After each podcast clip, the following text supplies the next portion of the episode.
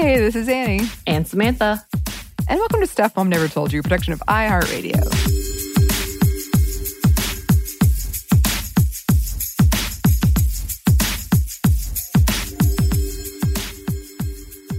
So today is a Friday, January 15th, 2021.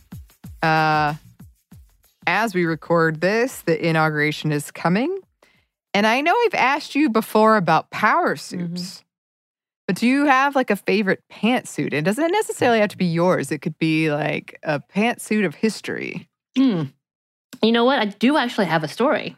So in oh. high school, I was in drama, and mm-hmm. one of the roles I got was from Noises Off, which is a great okay. little play.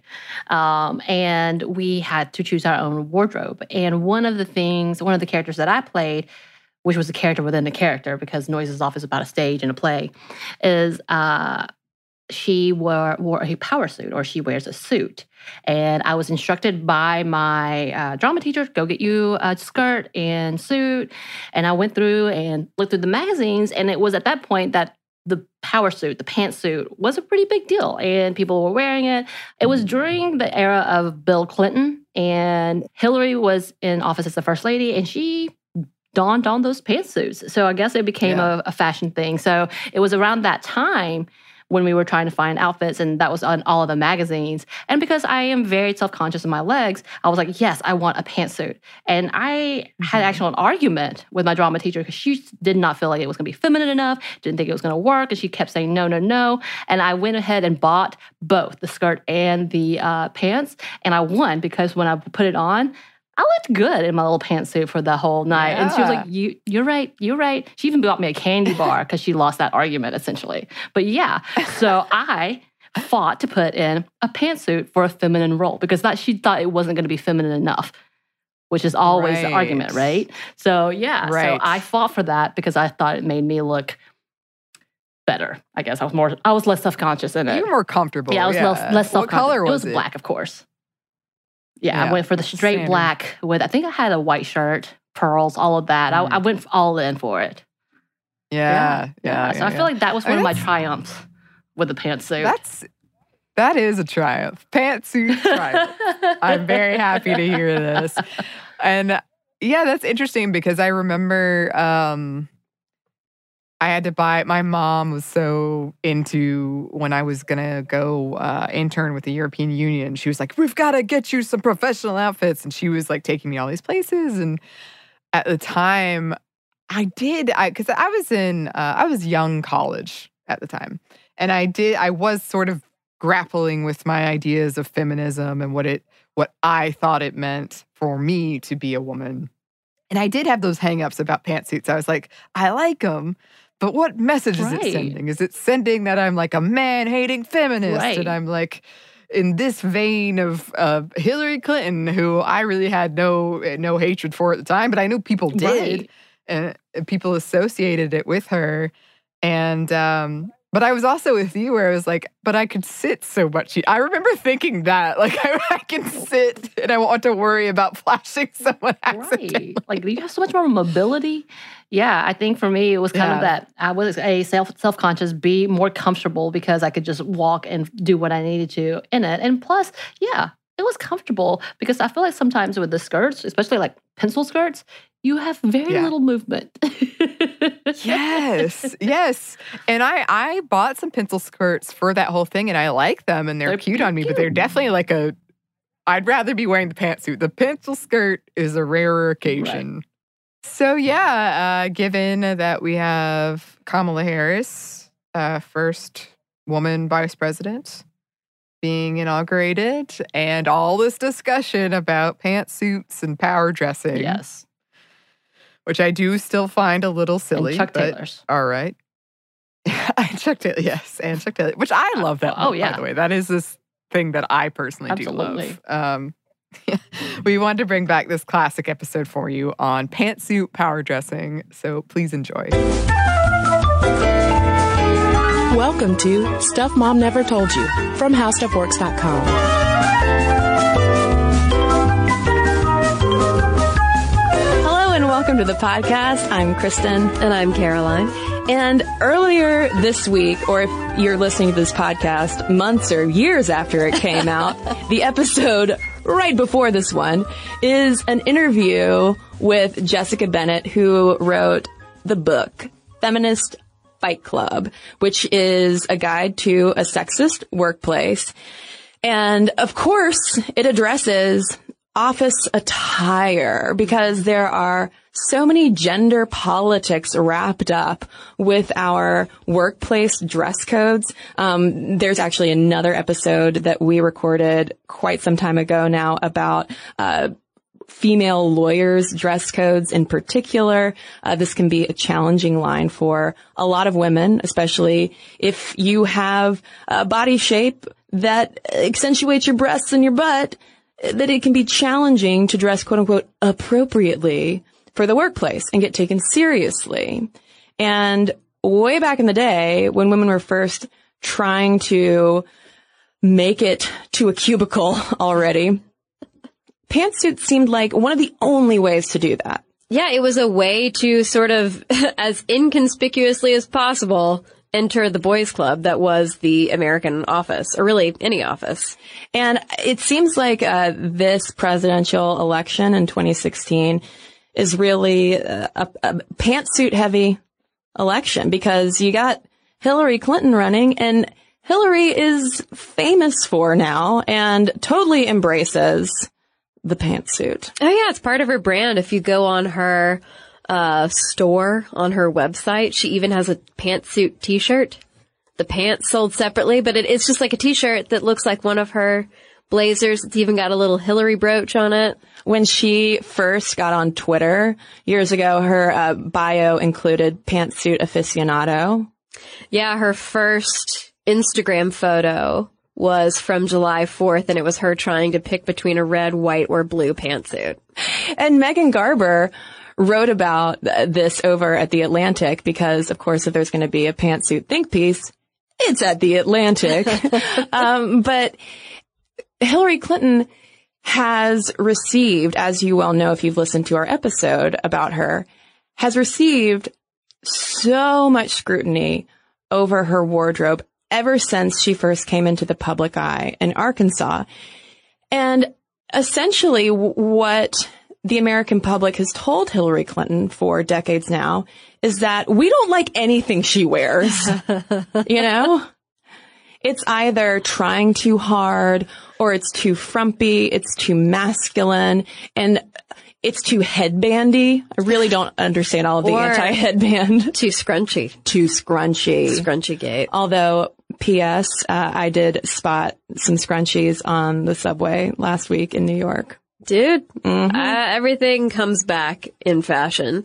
But yeah, Garber writes about how Hillary's pantsuit is basically an effort to be both defiant, she says, and conciliatory. So I'm defiant in that I am a woman wearing pants, a pantsuit. I'm power dressing. But it's also a way of saying, hey, we don't have to talk about my clothes every single time because if I literally wear a pantsuit every time I come out, eventually that headline is going to get real tired. Right. It's like someone uh, thinking they're fresh by writing something about Donald Trump's hair. Right. Like it's, it's, it's just the same toupee. We know. So it's not only though the pant and the blazer. Yes, I did do the Stacy London singular pant right there. but also Megan Garber notes how the neckline of her blouses have also risen, particularly since 2007 when somehow it became headline news, even talked about on Meet the Press that week, that then Senator Hillary Clinton wore something that showed a hint of cleavage. Oh my God, a woman with breasts. It's like the time Condoleezza Rice wore those knee boots. Oh God, I still love those knee boots. It was a fabulous outfit. Me too. Yeah. But yeah, I mean, come on. It's like, it's like people will, will talk about anything other than policy. I mean, we've all seen the, the graphic that is the rainbow of Hillary Clinton in all of her different pantsuits, and I love it. And it's actually the cover image on a friend's uh, Pride Week Facebook invitation. Uh, love it. But Angela Merkel also has her own similar graphic. I've seen like ranging from the whitest white to the blackest black and every shade of crimson or plum in between.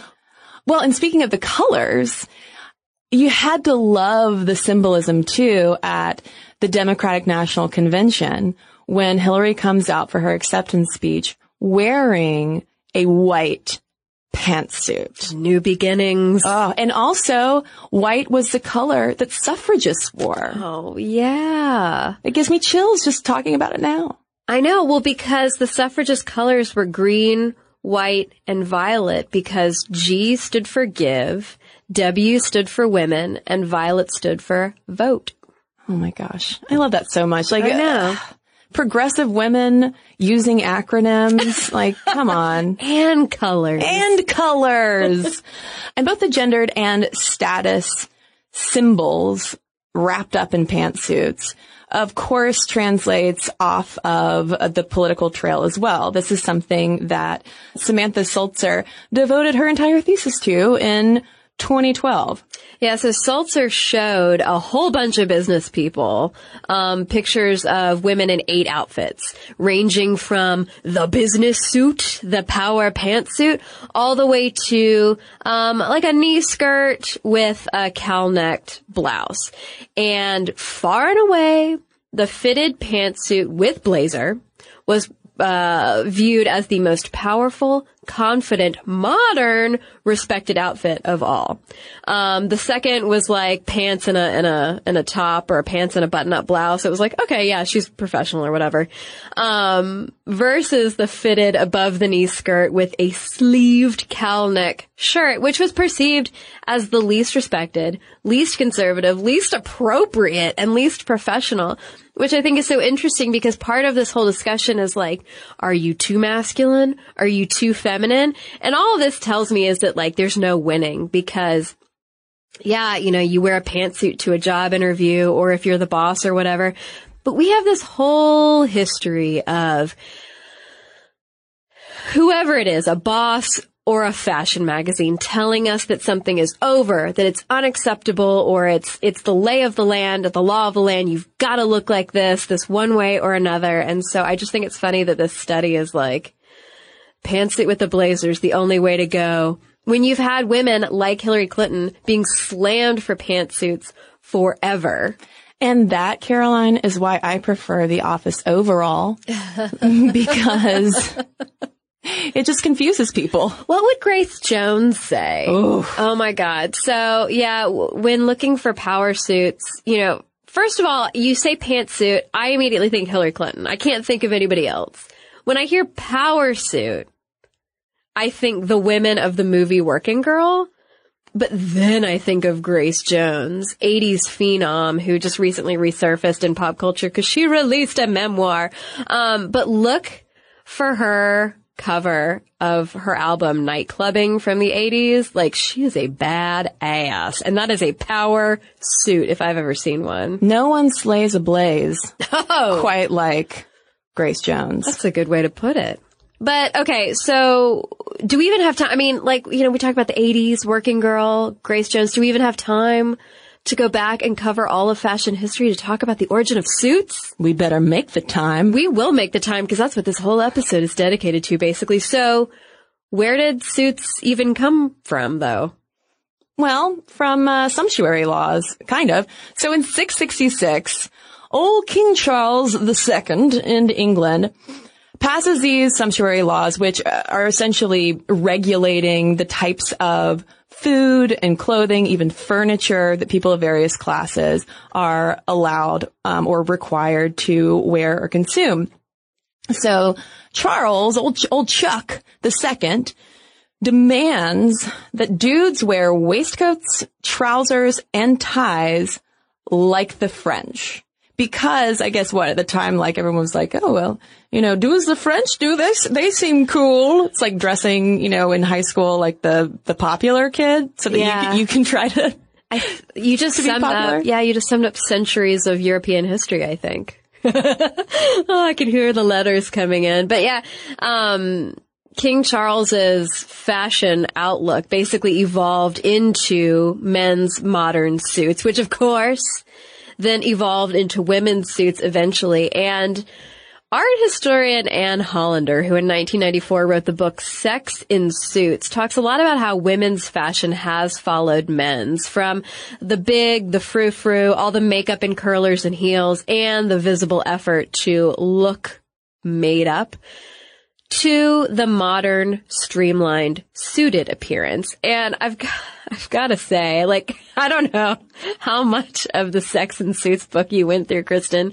I had to stop because it is written and I really don't mean this to be insulting. Anne Hollander, if you're listening, I have so much appreciation for your contribution to art history and fashion history, but this book is the text equivalent of someone sitting in an armchair with a brandy in one hand and a cigarette dangling out of a long cigarette holder in the other. It's very like, and then it's so, so a book that might make for a better podcast. sounds like maybe just its tone and its writing style is very, very interesting.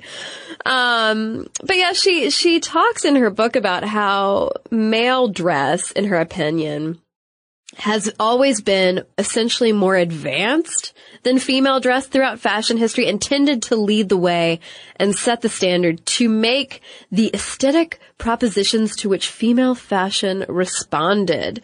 Uh, she says that men's clothes since the Middle Ages have been more formally interesting, though less innovated and less conservative than women's. And she says that the invention of modern suits is a good example of this trend. Well, and another trend along with that that I think explains why guys have been the fashion trendsetters in a lot of ways. Men were wearing hair bows and carrying handbags and wearing high heels before women were, is because you see women's fashion evolve and skirts start to give way to more fitted clothing and bifurcated garments Ooh. that would eventually give way to pants. Um, as we're able to enjoy more mobility. Right. Exactly. So in the 19th century, we start to move around a little bit. Finally. We finally stand up from our fainting couch. um, and the evolution though doesn't start from the bottom like Drake, but it starts at the top. So European women started wearing tailored jackets with long skirts for outdoor activities like riding, archery, and walking. And of course, I'm sure that riding was side saddle. Oh God, yes. Because astride, hello. No, you're you uterus. Belong, do you belong on the stage? just a common woman riding astride. But, but I mean, this was kind of the first athleisure, right? Because women were like, they had to wear more fitted, you know, things. The blazer originated as sportswear uh, especially for women. But you've got trendsetters adopting these outfits for everyday wear. So taking those bifurcated garments, taking those more fitted blazers and tops with their button-up blouses and their little lady ties. And by 1905, this was the common outfit for women. And one person who embodies this whole aesthetic is a mid-century French novelist named George Sand who was born Amandine Lucille Aurora Dupin. Yeah, and, and George Sand, uh, you know, she not only smoked in public. And renamed herself George. well, yeah. Um, but she left her husband. She took many a lover. But all of this was fine. But she wore pants. That was part of her whole persona. It's like, that was almost too much for people. Yeah. Like, the lovers, well, alright, she's French. Right, and the, and the, pants come off anyway. but you put a suit on there, and that's just, that's crazy talk. Well, women risked getting arrested if they wore pants in public up until World War II. Well, they risked offending people, that's for sure. And this is another thing that Hollander writes about. She says that this was a time, keep in mind, when sexual separateness was very intense. And by virtue of the fact that Sand wore these suits, she became an erotic icon, not just because she put on some pants and a blazer, but because wearing these fitted, tailored clothes, it wasn't covering up her curves. It wasn't disguising her in some baggy suit. Hollander writes that she looked even more feminine in her tailored jacket and trousers. She looked more sexy. Notably, Hollander writes she did not cut her hair or disguise her full figure. It was not drag with the aim of illusion.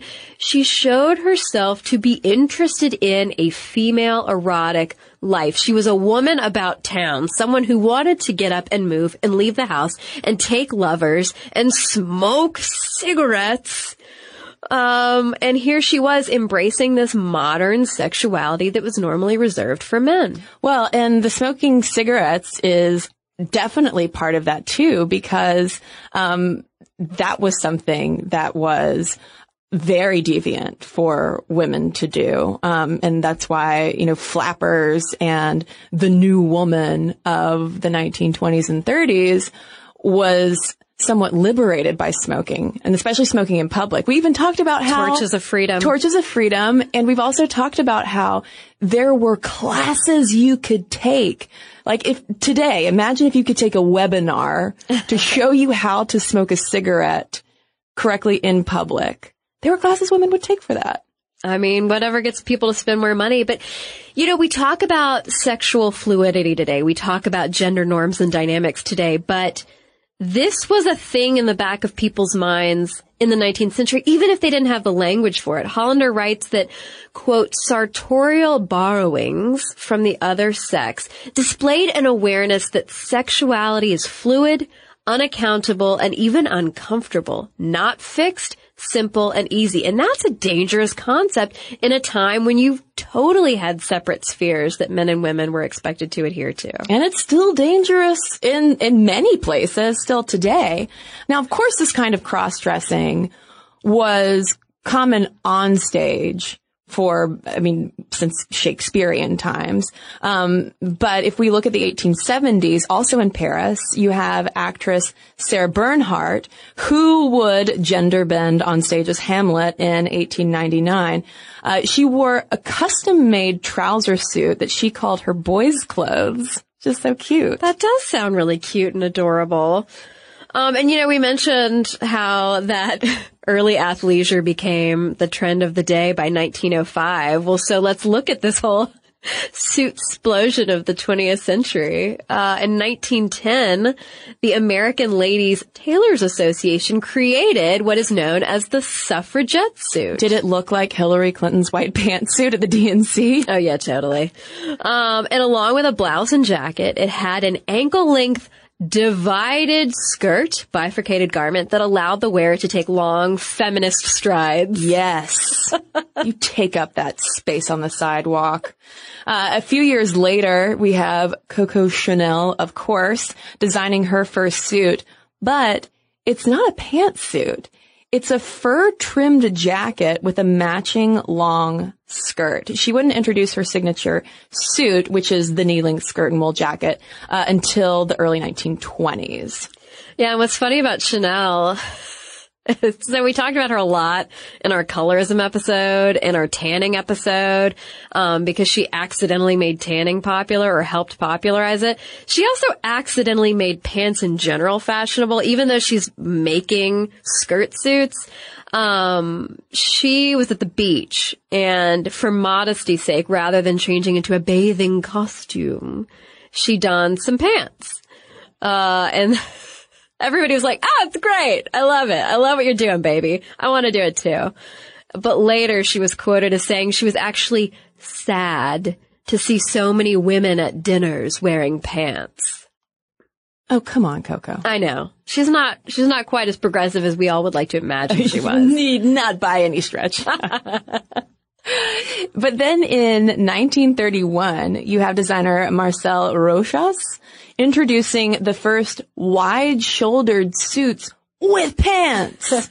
These were gray wool trousers for women. Um, and he said that his inspiration was Balinese dancers' costumes. So do we have a little cultural appropriation happening? I think we do. And I mean, that echoes Paul, uh, French designer Paul Poiret, who's sort of credited with freeing women from their corsets with his tunic style outfits over harem pants. So you've got a lot of well, in this case, I guess two male French designers appropriating silhouettes and designs from the East. Well, and art historians can let us know whether this um, is probably a product of Orientalism happening at the time, an exoticism that you see in art and interior design.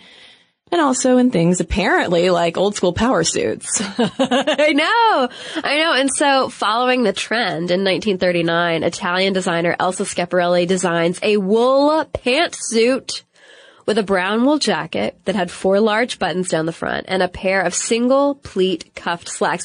Sounds very basic, but this stuff was pretty cutting edge, pretty dangerous. And not, as you can imagine, not everyone was very excited. Uh, that same year in 1939, Vogue fashion editor Elizabeth Penrose spoke out against women who would wear pants outside the workplace, whether it was to a restaurant or even at home. God forbid you wear comfortable pants at home, uh, saying that those women who quote, pad around in hairy sweaters and flannel bags on duty and off are letting themselves go and other people down. Slackers in slacks. Damn, Vogue. Liz. So judgy. I mean, what does Liz relax in? I know. You know, just just imagine her alone in her house, like looking around to see if you know everyone's gone, no one can see her, and she like picks up a pair of stretchy pants, and puts them on. Just know, the right? delight that would wash over her. She just has a, a bundling sack that she puts on. So, of course, we have to talk about the silver screen and Marlene Dietrich because uh, she really helped popularize suits for everyday women because this is when we start to see the rise of celebrity and tabloid culture and the very real relationship today between celebrity fashions and what regular Janes are wearing. So in the 1930s, old Marlene, who, by the way, if you listen to our episode on uh, the fetishizing of East Asian women, Marlene Dietrich was buds with the super cool Anna May Wong. Google her if you're not familiar with who she is. So Dietrich, who was just a progressive gal in general, she sports a tux and a top hat. Looks flawless in it. In both the films Morocco and Blonde Venus. And she was also a pioneer of pantsuits as streetwear. Because why not? You're already a badass trailblazer. Yeah. Uh, I mean, and hello, Katharine Hepburn. I mean, on screen and off, she was all about the pants. Uh, in 1942, the film Woman of the Year, she donned a fabulous pantsuit to play a powerful uh, and kind of single-minded lady journalist. And in 1949, it's funny, Picturegoer magazine uh, called her style uh, kind of a smooth publicity move. They said that that slack suit, people weren't calling them pantsuits yet because I think pants still referred to underwear. Oh. Um, the slack suit paid for itself several times over, for Katharine Hepburn got special mention in hundreds of different publications. If she'd worn a dress, her name would merely have been listed among the 55 other top stars. So like, yeah, she's great. She's talented. She would have been talked about no matter what, but those pants. So that was the 1949 equivalent of Lady Gaga's meat dress. like she might have well just been wearing meat. Um, but speaking of Katharine Hepburn's love of pants and how central they really were to her life, they were not a publicity stunt. Um, there is a great line in her autobiography where she's talking about working with Dorothy Arzner, who was the only female director in Hollywood for pretty much all of the 1930s. And she was a total boss babe of pants and also just a total boss babe in general. And really the only mention Hepburn makes of her uh, is that she met Arzner, who of course was wearing pants, and she was like, "Yeah, she wore pants. We got along well," and and that kind of just summed it up, you know? Yeah, because pants meant something different back then. Yeah. They signified that, hey, you and I are both going against the mainstream. It's like spotting another lady on a crowded subway wearing a future is female sweatshirt. I was just gonna say that. You know. That's exactly what it's like. Yeah. And, and, you know, if we're still talking about cinema um, in the late 50s and early 60s, you don't necessarily see as many pantsuits making waves, but you do see plenty of women in power suits on screen, uh, although they were definitely more skirt suits. Uh, costume designer Edith Head, who's massively famous in fashion history, uh, created a whole slew of sophisticated suits for Kim Novak in Vertigo and Tippi Hedren in Birds. Um, the suit she created for Tippi Hedren in Birds it was the same suit, but like six different versions, and each version had more damage from the birds over the course of the movie. Well, and that scene of watching her in that form fitting, like pencil skirt suit, having to run from the birds. Spoiler alert. um, I mean, it it heightens the tension so much because you know her mobility is limited. Yeah, she could have used a bifurcated garment. She really could have. Yeah, I mean that was a power suit, but it needed to be a little more powerful. Exactly to allow her to run. Um, and we're gonna get into the swinging 60s and, and power suits of second wave feminism when we come right back from a quick break.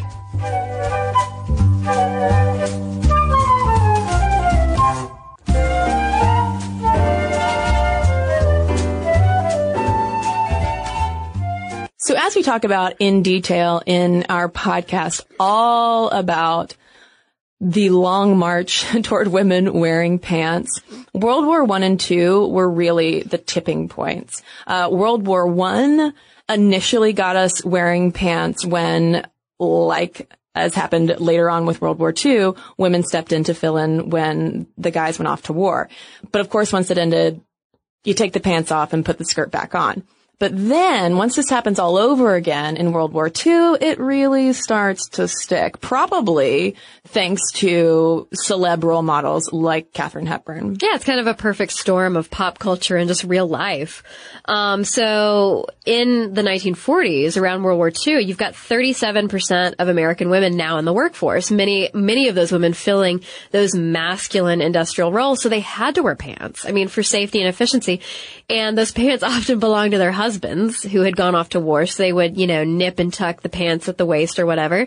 Um, but at the same time, separate from this industrial take on fashion and having to go into the workplace and wear pants for safety, you also have a whole other group of women who are power dressing at the same time. And these are the pachucas. So in the 1930s and 40s, um, as many people might not be aware of, there were anywhere from half a million to two million people of Mexican descent who were forcibly deported from the U.S. So anti-Chicano, anti-Mexican sentiment is raging at the time. And you're seeing a lot of violence directed toward them, particularly in California where you have higher populations there. So within this, this leads to what are called the Zoot Suit riots, um, because zoot suits, those big kind of exaggerated suits were worn by a lot of the guys in these communities, a lot of Chicano guys, a lot of, uh, Mexican dudes and the zoot suits started to symbolize like their deviance. Oh, these, they're just like troublemakers. We don't want them around. And the Pachucas were the women that we never hear about. They were the women who hung out with their zoot suit guy friends also wearing transgressive clothes, particularly pants. Yeah, so I love this element of uh, Chicana history that I had not been aware of before. Um, but these women, they would frequently be wearing those like super structured, big shouldered jackets as well that buttoned. Um, sometimes they would wear them over huge flowing pants. Sometimes they'd wear them over skirts, but they totally freaked people out just as much because they were defying gender roles and American patriotic conformity around World War II. Um, and so I, white Americans just like didn't know. didn't know what to think about this group of people. Oh, but they slut shamed them. Oh my gosh, they slut shamed them.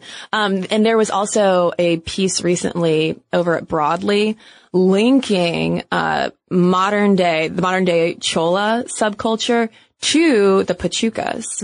Um, because the Pachucas also had sort of a rockabilly look.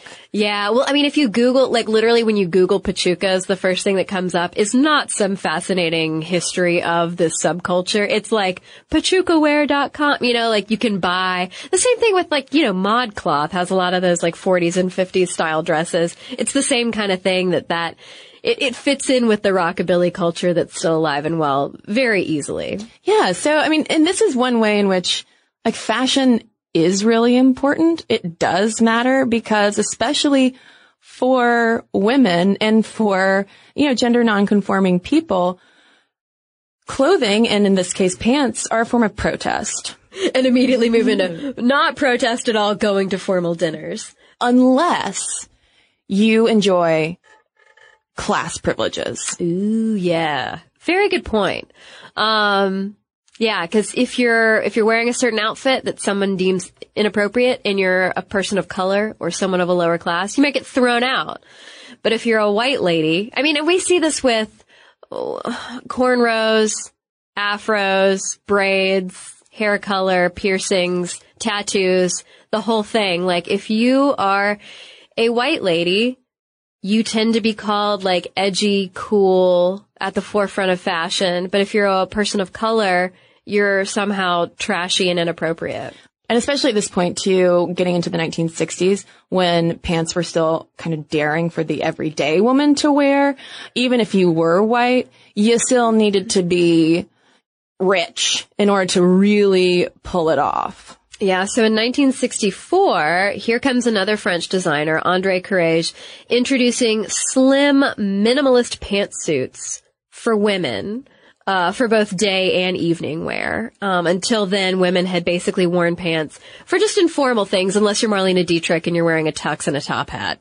You know. Now, isn't it interesting how uh, we have up until this point, really, aside from Coco Chanel, mostly men as both the gatekeepers of our fashion, but also to the slut shamers of our fashion. That's how that works. Yeah. That's how that works. We, we want to see you looking a certain way because that's how you're most attractive. But when you look a certain way and you're attractive, then you're going to be slut shamed. Yeah, I know. It's a, it's a catch 22 snake eating itself type of situation. Um, two years later in 1966, Yves Saint Laurent debuted his infamous Le Smoking Suit. Uh, which is considered the first tuxedo specifically made for women, and it consisted of, you know, tux parts, a dinner jacket, trousers with a satin stripe down the side, a white shirt, black bow tie, and a cummerbund, because you've gotta, you've gotta complete that look. And Marjorie Jolles, who is a women's study professor at Roosevelt University, told Vice that this was, quote, just top to bottom sex. Yeah, and so therefore, in 1969, you have New York City socialite Nan Kempner getting turned away from this fancy restaurant because she was wearing Le Smoking. Uh, and this was a killer move. This is also coming from that Vice article.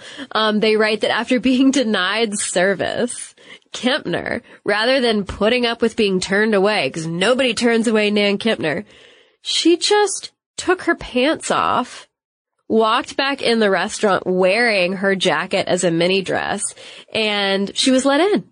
Because that's for a white, rich socialite in New York City, that is deemed okay. That's deemed appropriate. And the manager responded to this whole hubbub by saying, pants do not belong in a restaurant any more than swimming suits. We will continue our policy.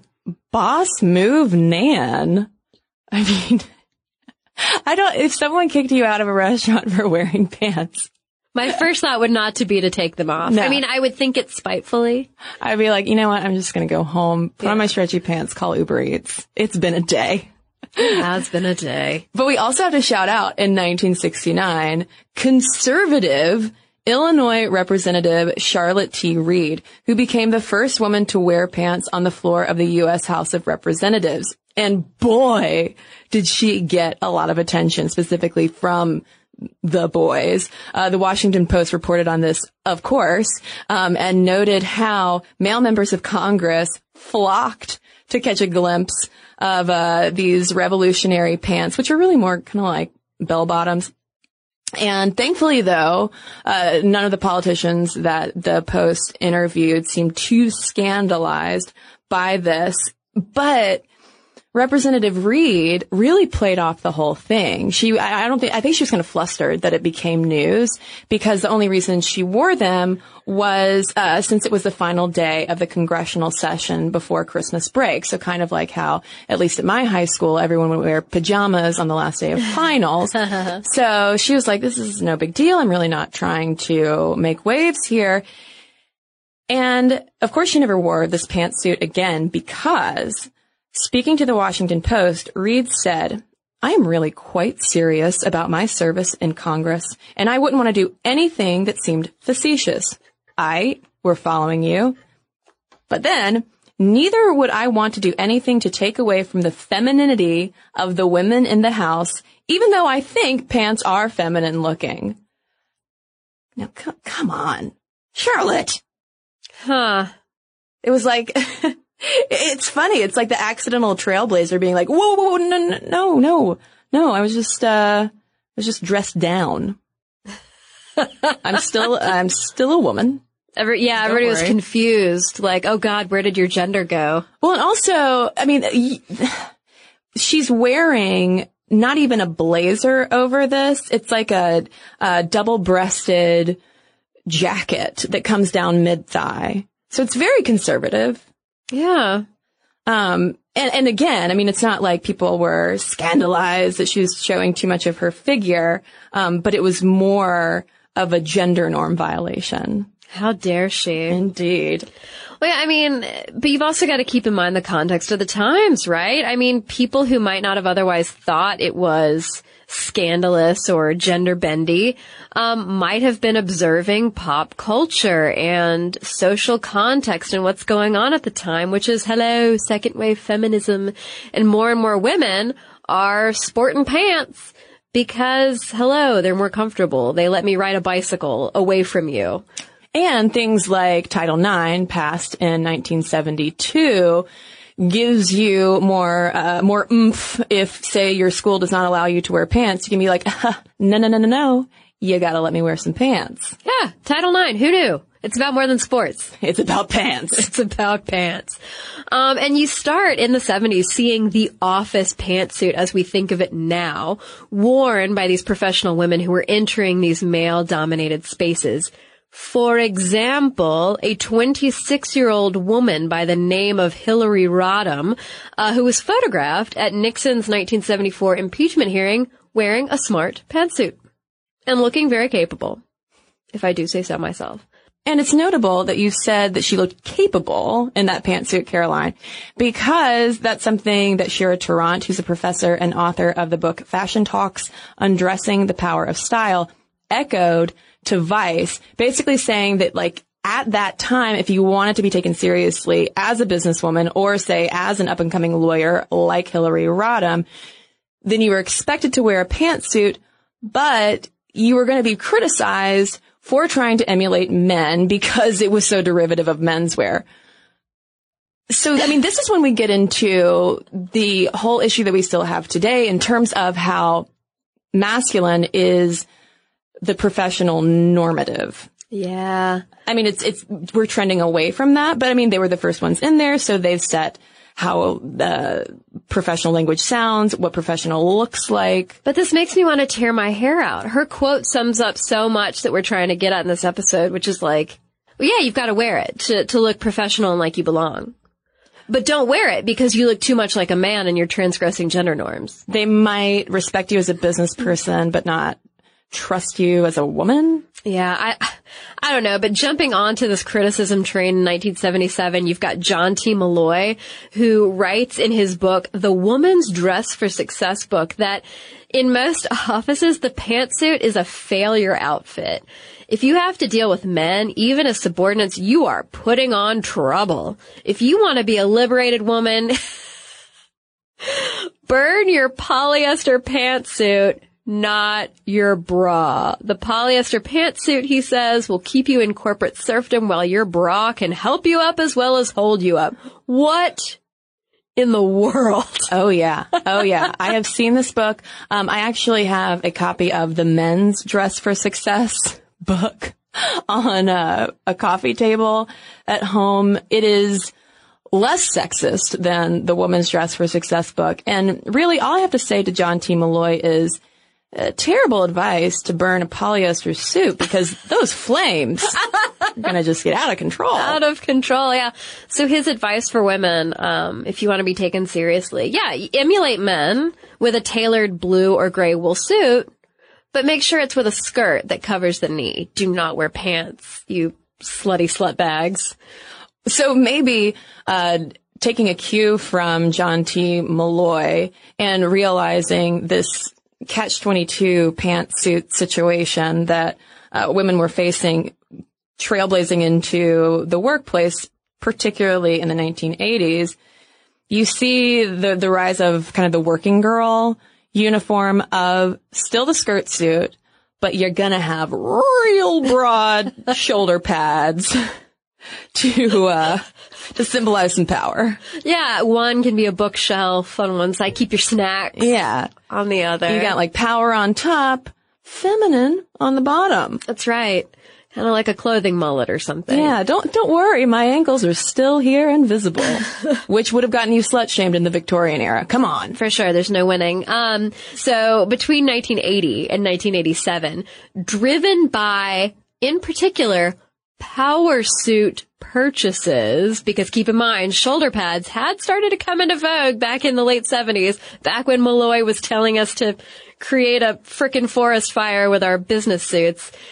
Sales of women's suits rose by nearly 6 million units, which equated to about a $600 million gain for the fashion industry. So suddenly, the fashion industry is like, oh wait, we can we can convince women to wear suits and make money because of it because it's an untapped resource. Marketing! Get marketing on the phone.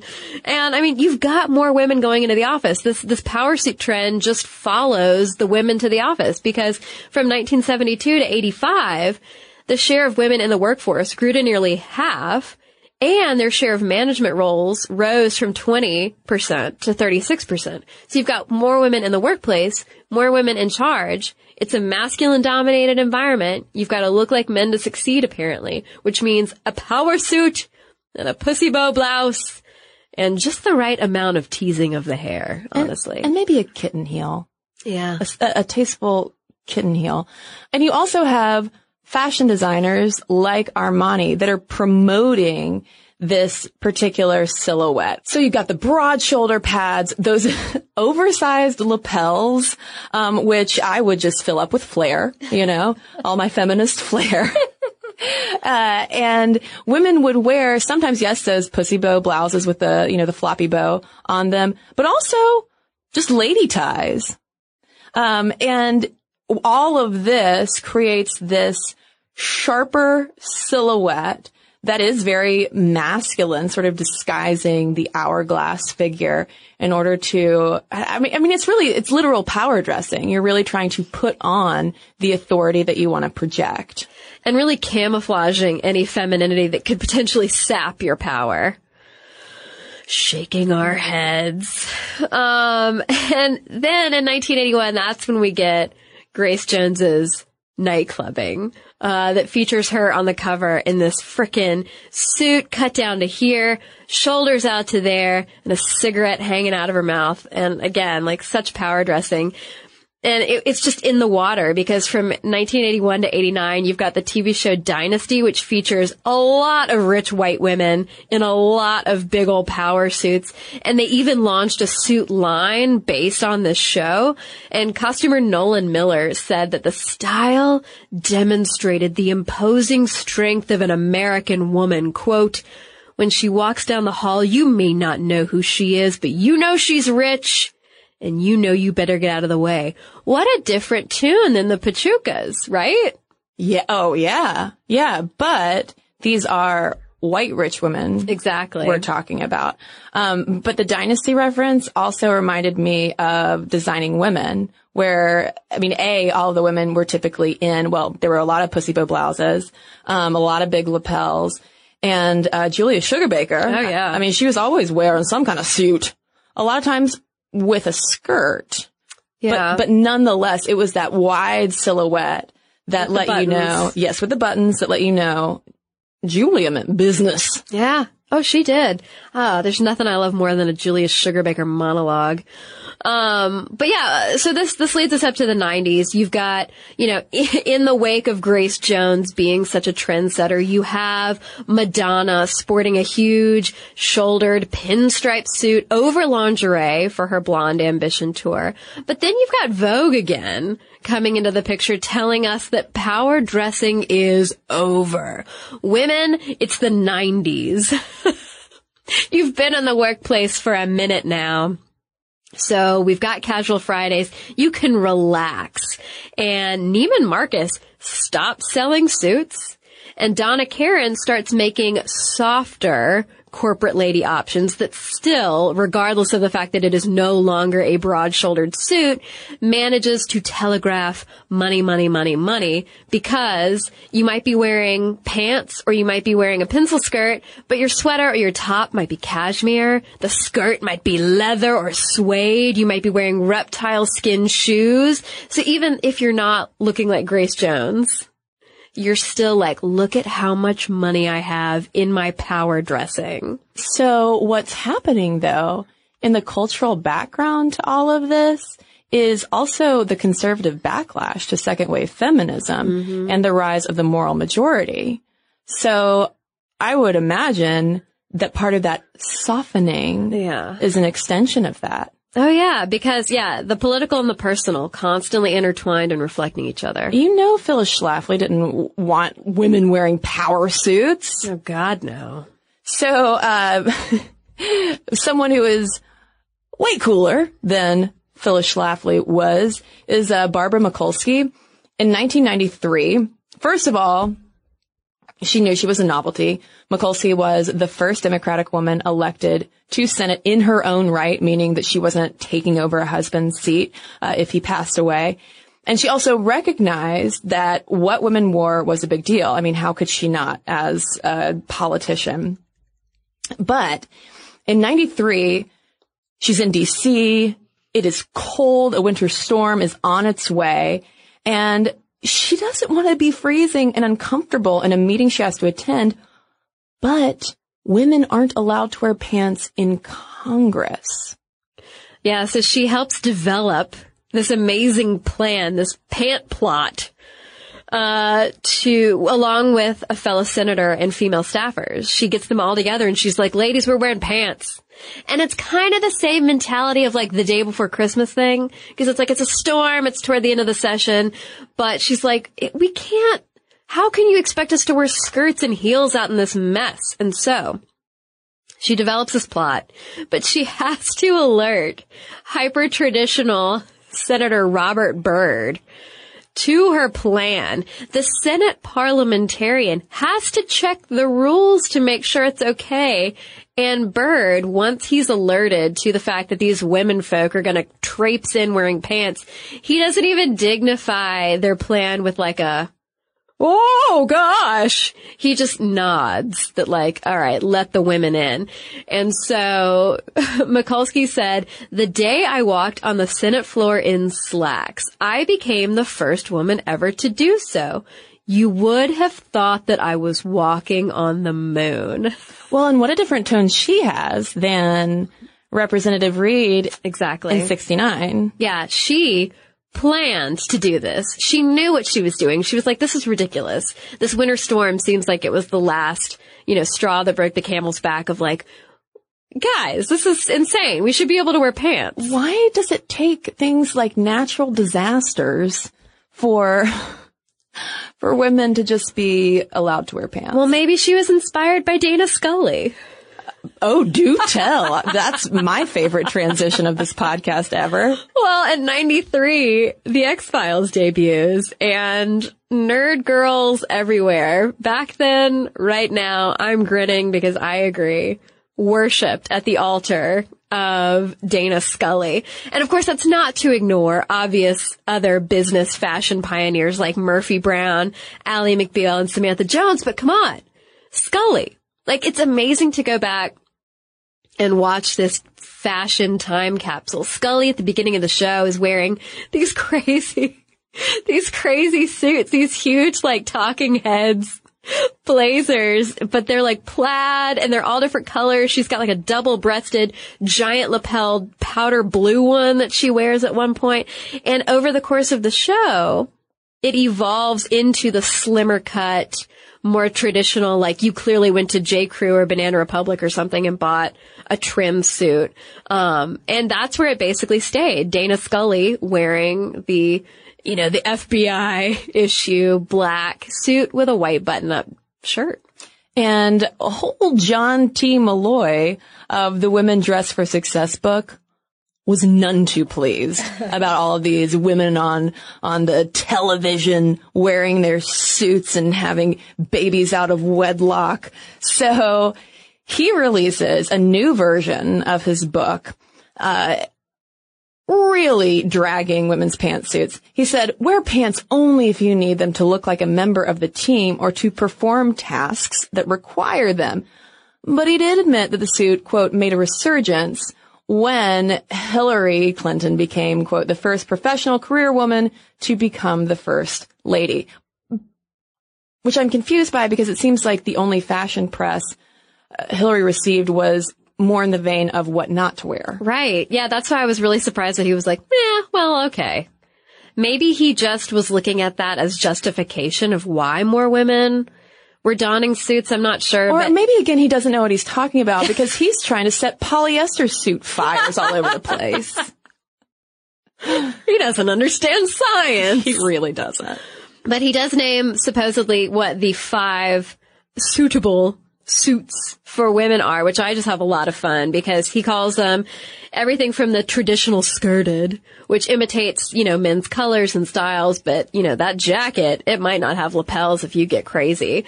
The aggressive feminine suit. These are not my words. These are his words. The aggressive feminine suit, which comes in strong colors like red or bold patterns, like, I don't know, maybe a hound's tooth. Um, the stylish professional. So your jacket is designed to be worn without a blouse. So like it's one big button up fancy jacket instead of a blouse. The soft feminine suit, which is a pastel, maybe it has some lacy details. And then there's the conservative feminine, which has a more conservative cut and color. Uh, but that being said, the color is still one that would only be found on a woman's suit, perhaps a dark plum or some type of mahogany. And it just telegraphs that message of, I am both powerful and feminine in my plum. I'm trying to categorize from this the first suit I ever bought myself, which did come uh, from the reputable clothier Target. and it was a skirt suit. I'm going to say it was uh, more of a traditional skirted suit. Uh, it wasn't stylish professional because certainly the jacket was not designed to be worn without a blouse. um, but it it was dark gray with uh, subtle pinstripes and a pencil skirt, and I I bought it for like interviewing for internships and things like that, and I loved wearing it. I mean, you know, Target, Target can, uh, can sell you some good clothes, and especially at the time in college, I was like, this this is quite a splurge. And um and I, and I liked it, but certainly never thought about all of this all of the uh, politics that were in my in my very cheap suit. Oh yeah, no, I um when I graduated college, my mother took me to J. Crew and bought me two suits, which was not cheap. One was solid black, but the pants and the skirt. One was like more, it had it had that tone on tone black pinstripe pants and skirt, and I just remember like evolving past the need to wear them and was so grateful. Oh, yeah. Cause like, yeah, I mean, you can feel powerful in a power suit for sure, but that, that ain't my style. Yeah. I'm more of like, a, if I've got a dress for work, I'm much more of just like the slacks and whatever top. Typically a cardigan, but I'm even past that, and I basically wear a t-shirt and jeans every day now, Caroline just comes in in a sports bra. and literally nothing else. now I do enjoy a good blazer. Yeah. If uh, I've got something where I need to step it up a little bit, uh, you know, it makes me feel it makes me feel a little more put together. it does tie the outfit together. But uh, apparently, I'm kind of behind the times, or maybe we've circled back around to it because in 2012, the Wall Street Journal declared the power suit dead. Yeah, I mean, again, I just, and they're like, oh, you, again, you don't have to wear the, the power suit. Um, you can embrace your feminine elements of, of, you know, whatever. We don't have to be militant in our office apparel anymore. Are feminine is feminine elements a euphemism for like vagina? Quit showing your vagina around the office. Everyone can see your feminine elements. Um, but then, you know, just to show you how ridiculous a lot of this conversation is uh, around like fashion magazines and what's in and what's out. Just three years later in 2015, Vogue checks out the suit that Rihanna wore to the Grammys and is like, oh my god, the power pantsuit is back, y'all. And it's like, God, guys, can we just accept that people are gonna wear whatever they want to wear and it doesn't have to be in or out, but then I guess there wouldn't be a fashion industry to make money off of. Well, and I gotta say, I am looking at Rihanna's Grammy suit right now, and of course she looks flawless because she always does. But it's not necessarily groundbreaking. I mean, it's a double-breasted suit with what looks like a, satin sheen lapel. It's not terribly well fitting, and it's just a solid, like really dark blue, black. But one of the writers that we were reading talking about this Rihanna suit that brought power dressing back, I guess. I have no idea. Um, what she wrote harkens back to Anne Hollander's piece about the suit is sex. You know, the suit is gender swapping, sex swapping. It's borrowing something. Maybe you picked it up off your lover's floor and threw it on to go to the Grammys. It's just suggestive of, um, you know, I'm transgressing something. Well, and this is the first time we're seeing a woman of color bringing the suit Ah. potentially into Vogue. Yeah, and I mean, and, and and exactly. Speaking of women of color, it's it's incredible to watch the fashion conversation evolve alongside more inclusive conversations. You know, talking about queer women and particularly queer women, of color. There was a great interview in the New York Times with fashion bloggers Danielle Cooper and Sarah Geffrard of She's a Gent and a Dapper Chick, who both appreciate a masculine, well-tailored women's wear suit. They were like, we're here, we're queer, we love suits, we don't need to be men. We just want to wear what fits and feels good to us. And I mean, that's what so much of this fashion conversation has been. Yeah, it's about transgressing norms and boundaries and being a trailblazer, but for a lot of women, it's like, this is what I feel like myself in. And uh, Cooper and Geffrard both talked about how wearing a well-fitting suit, especially as a queer woman of color, can be empowering. Um, honestly, regardless of your sexual orientation, Geffrard said that when I wear a suit, I feel like I can do things I would not otherwise do. I'm a very shy person, but if I'm in a suit, I feel very confident. I feel like I can talk to whoever. Otherwise, I would walk in and feel sort of small. And she pointed out that switching from baggier clothes to a well-fitting suit ended up freeing her from a lot of racist stereotyping that she experienced when she'd walk into a store.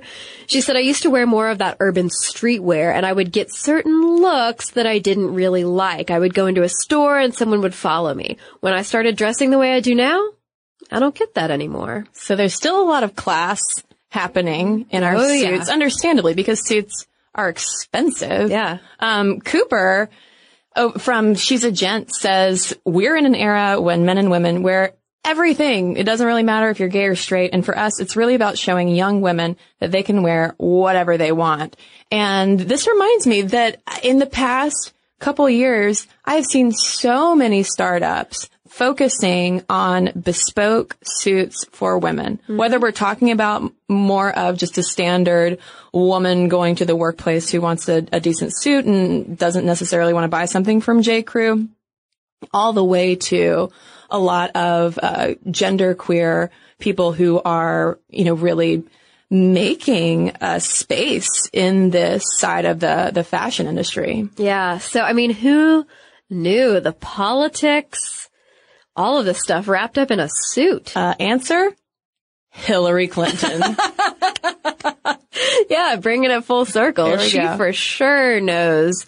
She's got to know. I mean, every time she puts on an outfit that she's, she's telegraphing some message to someone, people are gonna, you know, say anything that they can about the color, the cut, whatever it is about her clothes. Oh, and at the, uh, one of the Democratic debates when she wore that golden mandarin oh, collared loved top. It. Yeah. You loved it, but God, people wouldn't stop talking about it. Well, people are ridiculous. People are ridiculous. But then again, I was live tweeting about Michelle Obama's fabulous uh, tangerine dress at the State of the Union address. So perhaps I'm part of the problem. well, but there's a difference between I appreciate what someone's wearing and I'm not going to listen to what this person is saying because I can't stand what she's wearing. Exactly. Yeah. So now we want to stop talking and listen to you, dear listeners. Uh, what do you think about the politics of the pantsuit? Let us know your thoughts. Mom stuff at howstuffworks.com. And for fellows listening, do you ever feel sort of um, chained to the pantsuit, where you would appreciate being able to wear um, softer styles, but you feel like it's more of a requirement that you have to put on this standard uniform of sorts? We want to know what all y'all think. Mom stuff at howstuffworks dot com again is our email address. You can also tweet us at Mom Stuff Podcast or message us on Facebook. And we've got a couple of messages to share with you right now.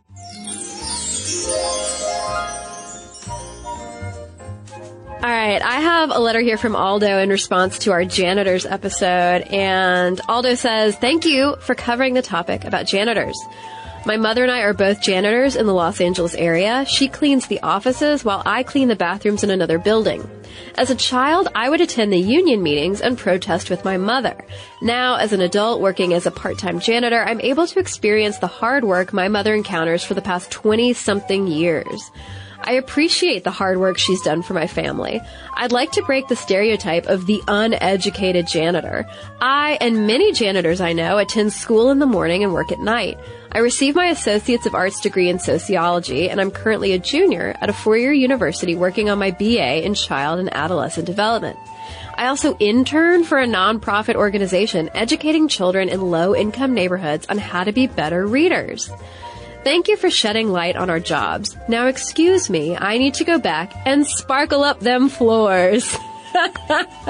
Although I love the letter. Thank you so much. And I love that you and your mom share this life experience and that she brought you to union meetings. So yeah. thanks for writing in. Rad mom alert. So I have a letter here from Alex, also prompted by our Justice for Janitors episode.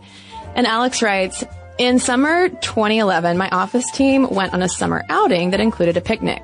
My supervisor, who brought her cooler and some supplies, asked me to help her bring them up to her apartment when we got back because she lived on a narrow street in Greenwich Village where the car wouldn't really stop and we had to get everything up in one trip. When we got to her apartment, she let me in and said that I could put the stuff down anywhere. There were two Latina women in there, both in their 50s. One was cleaning the kitchen and the other was sitting in the living room going through a large stack of papers. Both were wearing total scrub out clothes, tank tops, old t-shirts, shorts, etc. I put the containers down and the woman in the chair said, You must be Alex. I've heard such nice things about you. I was confused because I had no idea who this woman was. I assumed she was a cleaning lady, presumably because someone else was also there cleaning and because she was dressed like I am when I clean my apartment. The fact that she was older and Latina also didn't help uncloud my unconscious bias either. As I was reaching out to shake her hand, it hit me why my boss's cleaning lady had privileged knowledge about how great I am. She was in fact not a maid, but Supreme Court Justice Sonia Sotomayor. Oh Caroline is cringing. I know this like letter is just stunning. Sonia Sotomayor, who owned the apartment. She and my boss had been friends for decades, and when my boss decided she wanted to relocate from LA to New York, Sonia graciously let her move in with her because she'd been in DC most of the time anyway. I knew all of this already, but just didn't put five and four together quickly enough. Maybe I assumed she wore the black robe 24-7, who knows. I still feel bad for automatically thinking that an older Puerto Rican woman must have been quote unquote the help, but I'm happy I was able to catch myself before saying something stupid in front of one of the people who would later go on to vote for my equal right to marriage. Anyway, that's my story about how I almost made a horrible gaffe in front of one of the most powerful women in the country. I've been listening to Sminties since maybe 2009 and 10 and I still love it. I like to save a few episodes and then take a long walk and listen to them and it's like I'm just hanging out with my pals. And Alex says, P.S. The other woman there was also not a maid, but another one of their friends who was just hanging out.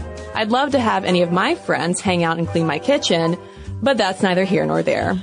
Whoa. Right? Whoa. Yeah. Oh, wow. What an amazing way to outroot your inherent biases. Right. Have it be a Supreme Court justice. Oh my God. Also, uh, there is a terrific conversation with uh, Justice Sotomayor on death, sex, and money that you should listen to if you haven't. Also, this is just a fabulous podcast. So tune in. And also, folks, if you have letters to send our way, momstuff at howstuffworks.com is where you can send them. And for links to all of our social media, as well as all of our blogs, videos, and podcasts with our sources, so you can learn even more about power suits, head over to stuffmomnevertoldyou.com. For more on this and thousands of other topics, visit howstuffworks.com.